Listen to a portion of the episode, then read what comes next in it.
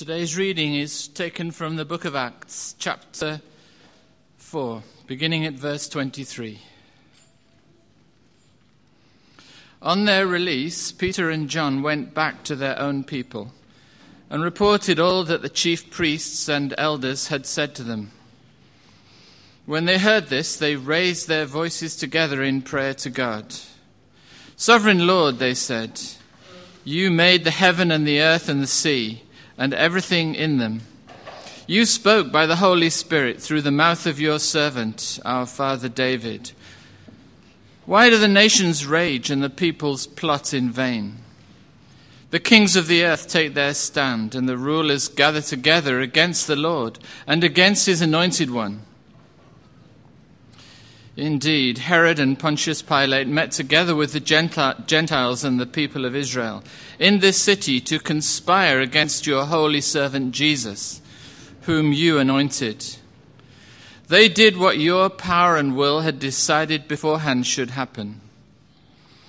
Now, Lord, consider their threats and enable your servants to speak your word with great boldness Stretch out your hand to heal and perform miraculous signs and wonders through the name of your holy servant Jesus. After they prayed, the place where they were meeting was shaken, and they were all filled with the Holy Spirit and spoke the word of God boldly. All the believers were one in heart and mind. No one claimed that any of his possessions was his own, but they shared everything they had. This is the word of the Lord. Thank you, Matthew. If you could have your Bibles open to chapter 4 as we go through this text. Let's pray that God will speak to us.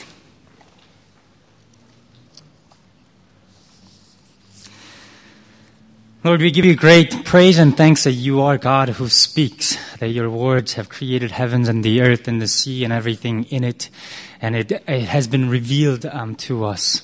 And we pray that as we come to this text, that you will speak to us, you will change our minds and hearts, that we may live to praise you. In Jesus' name we pray. Amen. At the end of uh, 2013, a member of the British Parliament reported to the House of Commons that the persecution of, the, of Christians is the biggest story that the world has never been told. This is in the House of Commons. And they discussed uh, countries where uh, life as a Christian is most difficult. Syria, North Korea, Eritrea, Nigeria, Egypt. That was December 2013. And in 2014, this past year, it got worse. According to Open Doors, an international organization that seeks to be the voice of the persecuted church, number of people who died for their faith in 2000, 2000, 2012 was 1,200 people. In 2013, it almost doubled to 2,123. In 2014, this past year, that number doubled to 4,344. And these are, by all accounts, conservative estimates rise of militant groups like Boko Haram, ISIS, contributed to, uh, to these numbers. Churches were attacked this past year, especially in China and Vietnam. In North Korea, there's still up to 70,000 people, Christians, uh, imprisoned in labor camps. 70,000 Christians. I don't know what shakes your faith. For some, it's personal suffering. Well, uh, when life doesn't go well, they question whether God really exists or God is good. For others, it's more philosophical questions, whether uh, how God exists with evil. For some, for some, it's the perceived conflict between science and religion. But how about the persecution of the church? Why does God allow the church to suffer so much? If God loves the church, if the church is His body, why does He allow Christians to be beheaded, as we have seen, raped? And driven out of their homes and neighborhoods. Such severe persecution might ask people to doubt God's goodness, God's existence. But actually, that's not how the early church reacted to the persecution. In fact, the persecution drove them to prayer and to unity, to be embo- to, to, to embolden witness. And if we ask, how could that be? What was the difference? What was different about them? Well, I think it's about having the right uh, expectation, the point one. They weren't surprised. They were not surprised by the persecution. In fact, they expected it and they were ready for it. When Peter and John, remember, were imprisoned and questioned, these unschooled and ordinary fishermen spoke and gave a stirring sermon. As we saw a couple of weeks ago, Peter was ready for persecution. In fact, he wants us to be ready as well. Later in his letter to the early church in 1 Peter 3:15, he'll write, "Always be prepared to give an answer to everyone who asks you to uh, uh to give the reason for the hope that you have." Always be prepared to give this reason. Perhaps it was Jesus' many warnings that the persecutions were going to come. It happens in Mark 13:9. But be on your guard, for they deliver, uh, for they will deliver you over to councils, and you will be beaten in synagogues, and you will stand before governors and kings for my sake to bear witness before them. It goes on. When they bring you to trial and deliver you over, do not be anxious beforehand what you are going to say. You will be hated by all for my name's sake, but the one who endures will, will, in the end will be saved. And John 15, 18, if the world hates you, know that it hated me first. There are many other places in the New Testament that says you will be persecuted for your faith if you are Christ followers. Having gone through these persecutions himself, Peter once again later will write in 1 Peter, Beloved, do not be surprised at the fiery trials when it comes to test you as though something strange were happening to you, but rejoice insofar as you are sharing in the suffering of Christ. He says, don't be surprised when people persecute you. Of course, last week, Reese so helpfully summarized that we are not to be annoying, that we are not to go around inciting persecution. We're not to be hateful. In fact, if we embody the gospel, some people will love us and will be attracted to us. People will ask, how is it that you are different? How is it that you're so forgiving? How is it that you're so loving? How is it that um, you're so patient and self-sacrificial? The community that's self-sacrificial, community that is Christ-like should attract outsiders to come in. Uh, the aroma of Christ is attractive. The gospel message is something that everybody needs to hear and wants to hear in the end. The gospel is good news after all. But the point is, this cannot be the only thing that we expect. Christ warned us of persecution. Some will oppose us if we follow Christ. You see, if we live and speak out, we will get both of those responses. That's how um, Tim Keller puts it in, a, in one of his sermons. In every single culture, if you actually live distinctively in an engaged way, you will get persecution and you'll get approval. You'll be salt and light, and at the same time, you'll get punched in the mouth. Did you hear that? Isn't that the truth? If we engage the culture as Christ like followers, we will both attract and repel people. That's how they reacted to Christ. And that's how they will react to us. So, do we expect both of these things to happen? Do we expect one but not the other? It's not just the expectation. What's actually happening in your life? Ask yourselves. Are people always attracted to us? Are, are people always repelled from us? So let me ask you, what, are you always liked? Are you always liked? Are people always attracted to you? If they always say good things about you and about your faith, because if that is the case, you might not be prickly enough. And remember, the gospel is prickly. That is not how people reacted to Christ, and it's not how people generally should react to us. If we never irritate people, if we never incite anger, it may be that we are not speaking enough. It may be that we're not living distinctively enough uh, like that. We're not going against the culture. Christians are people who believe and say things that might, people might not like. We're people who believe in the reality of hell. That there is salvation only in Jesus Christ. That acting on homosexual desires is wrong. That sex outside of marriage is wrong. We're people who do not believe that nice people go to heaven, but only Christ followers go to heaven. We're people who refuse to bow down to our idol, our ancestors, even if that has been the cultural norm and practice for centuries. We're people who do not worship money, sex, or power. If we speak of Christ and live as Christ would have us live, some will inevitably oppose us. But, on the other hand, are you always persecuted? If you are always persecuted, if no one is attracted to you, then there's some, there might be something wrong with you. Christ had a huge following. People came to him devoting their lives. After first, Peter's first sermon, 3,000 people are converted. And after second, 2,000 more uh, were converted. And daily, day after day, the Lord added to the, their number. That there was something that was attractive about them, about that community, that people wanted to be Christ followers. If no one is attracted to the gospel in a place like Hong Kong, it might be different maybe in Afghanistan or other places like that, but if in a place like Hong Kong, if we're always persecuted, there might be something wrong with us. We might not be living a Christ like uh, life.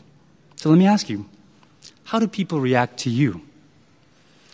Are you always liked or are you always persecuted?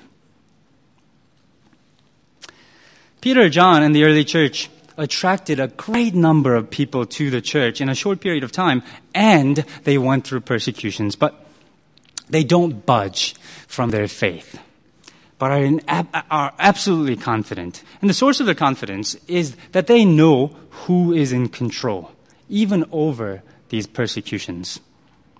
You see, as they pray, remember, they don't pray to our Father in this prayer. Take a look at verse 24, what they call God.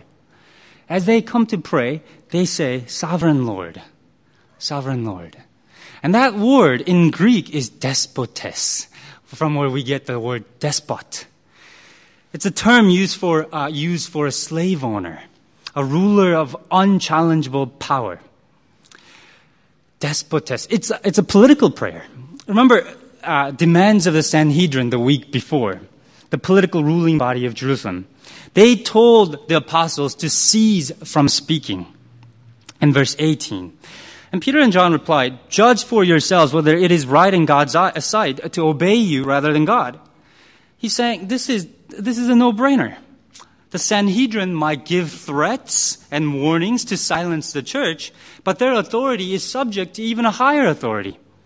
It comes from God. It comes from despotes, the absolute sovereign God whose will is always done. So they pray. As they pray, they remind themselves who rules the world, who is uh, on their side. They remind themselves of, of God, who God is, sovereign Lord. And you see how they go on. You created the heavens and the earth and the sea and everything in them in verse 24 they remind themselves that God is the creator God. He created everything. They remind themselves that this persecution was revealed. It was, it was foretold through the, uh, uh, through, uh, through uh, David. You spoke by the Holy Spirit through the mouth of ser- your servant, uh, our father David. This persecution, he says, was predicted in Psalm 2. The nations raged. The kings of the earth rose up and rulers band, band together against the Lord and the Messiah. This happened, as Peter affirms in verse 20, uh, 27. It was fulfilled. Herod, Pontius Pilate, Gentiles, and the people of Israel conspired against Jesus, but it was in vain. The Lord the sovereign God, despot, uh, despot, the sovereign Lord was in absolute control over everything that happened, and they are reminding themselves that God is in control over that persecution as well. And they quote from Psalm 2, right? And do you know, he quoted from Psalm 1, uh, 2, 1 and 2, but do you know how that t- psalm goes on? This is Psalm uh, 2, verse 4. The one enthroned in heaven laughs the Lord scoffs at them. As the, uh, the, the, kings and the rulers, uh, as they conspire, Lord is not fazed. He laughs. He scoffs. He's in absolute control. their conspiracy flexing of their muscles, their combined genius does not threaten God. So the disciples go to him and they remind themselves who they serve. And Peter is absolutely confident that the victory is secure as a result. We're often threatened by persecutions, aren't we? When we hear of um, ISIS, Boko Haram, or North Korea, when I hear of these persecutions that going uh, that, that go on, it, it, shakes my faith. It, it shakes me. It shakes us. But it shouldn't, because God is in control. He outranks them all. He is the sovereign Lord. We're often shaken when people shun us, when they belittle us, when they put us um, to uh, push us to the side of our social circles, when they call us stupid or unthinking. It's true that these uh, sorts of social marginalization is actually really hurtful for us. After all, human beings are social beings. And when they do this, this actually really hurts us. it, it is just as effective as physical violence 2,000 years ago. It is. But do not be fazed. The Lord is in control over your workplace, over your uh, colleagues, family members, over all the situations. He outranks them all, and his power and will will ultimately move and shake the world. Be confident and do not be threatened. But if you are thinking, well, I, I don't know how to be that confident. Well, actually, this sort of confidence don't spring up from within. And it didn't for Peter and John and for the people there either. Look what they do as soon as they're released. Look at verse 23. Peter and John went back to their own people. They went back to the church.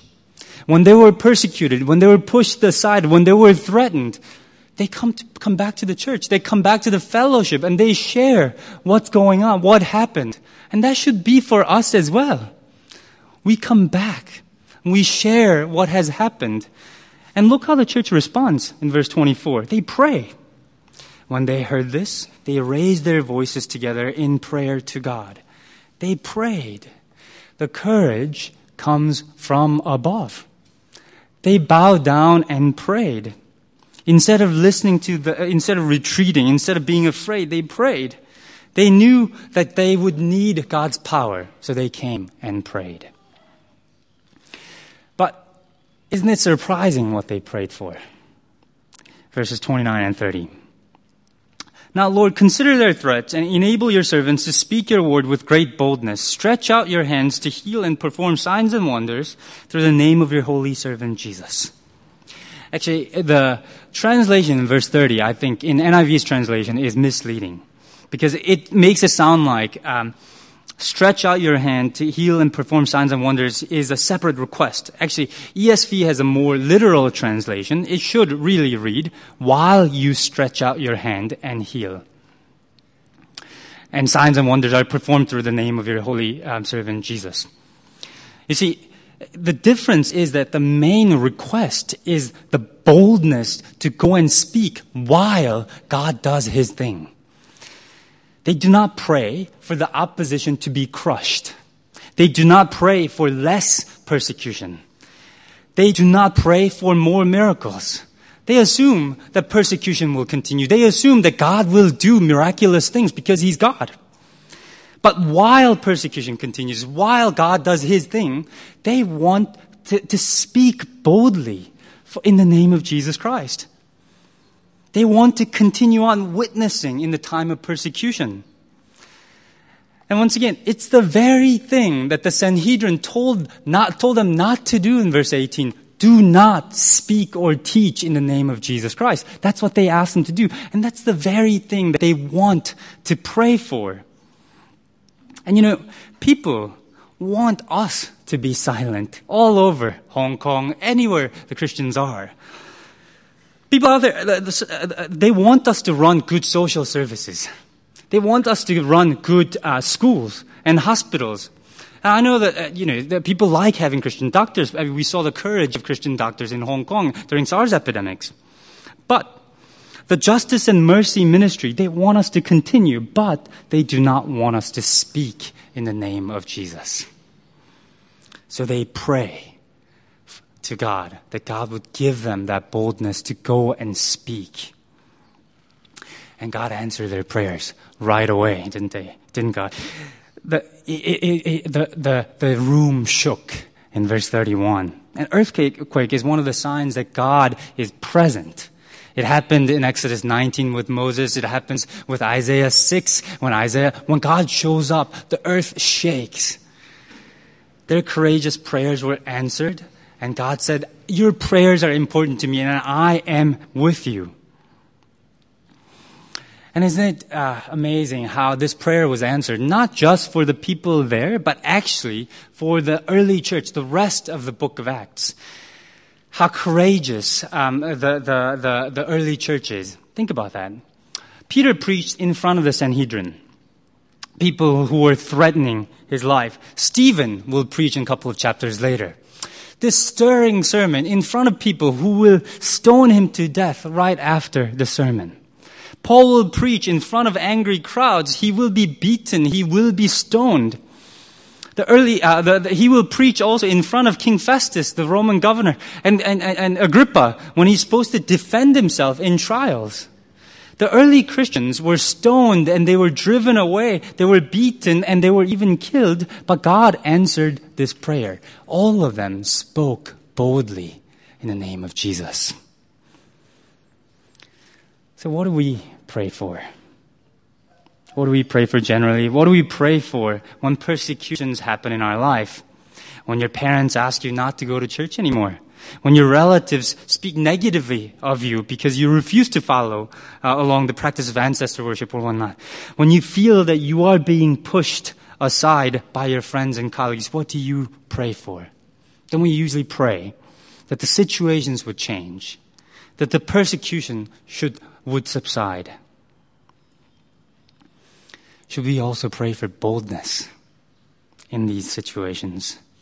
Boldness to speak the Word of God. Richard uh, was a Romanian Christian minister in, of Jewish descent um, in the last century. He died recently in 2001. He lived through the communist regime in Romania, and he and his, his wife prayed for him to be bold. This was this, this was the situation. He, um, the communist government uh, convened the Congress of all the Christian leaders in Romania in one place. In the parliament building. There were 4,000 priests, pastors, uh, bishops, ministers from all denominations. In the Congress, they chose Stalin as the honorary head of that Congress. And one by one, bishops, priests, and pastors uh, uh, stood up and said words of praise for the communist government and swore allegiance and loyalty to the government. And he and his wife, Sabina, uh, were there. Uh, and he writes in this uh, uh, book, Torture for Christ. Sabina told me, Richard, stand up and wash away this shame from the face of Christ. They're spitting in his face. I said to her, If I do so, you lose your husband. She replied, Not this one yet. She replied, I don't wish to have a coward as a husband. His wife is praying for boldness to speak in the name of Christ. And not surprisingly, Richard was persecuted, persecuted. He was imprisoned for his beliefs. But even when he was in prison, he spoke for Christ. And this is what he writes. It was strictly forbidden to preach uh, to others in prisons. It was understood that whoever was caught doing this received a severe beating. A number of us decided to pay the price for the privilege of preaching, so we accepted the, the, the communist terms. It was a deal. We preached, and they beat us. We were happy preaching. They were happy beating us. So everyone was happy. They were happy because he got to preach Christ. The Lord, consider their threats and enable your servants to speak your word with great boldness. The New Year's is coming. It's a time of great celebration, gathering with your family. Many of you will be asked by your relatives how you are doing, how you have been in this past year.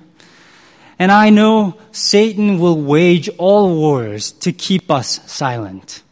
He will make you feel embarrassed, awkward, pushed aside. So let's pray for boldness as Andy led us uh, before. Let's pray for boldness. Let's pray that we might be able to speak in the name of Jesus Christ, who has given his life for us. Jesus Christ, who is in absolute control over all our situations. Jesus Christ in the hope of the resurrection. Let's pray that we will be filled with the Holy Spirit. We'll be filled with the joy of knowing Him, that we will go out and preach boldly to all around us. Actually, um, we're going to now take a few minutes to take some time out, pray for ourselves, but also pray for the world, the persecuted church. And uh, Carl's uh, coming to coming up to lead us.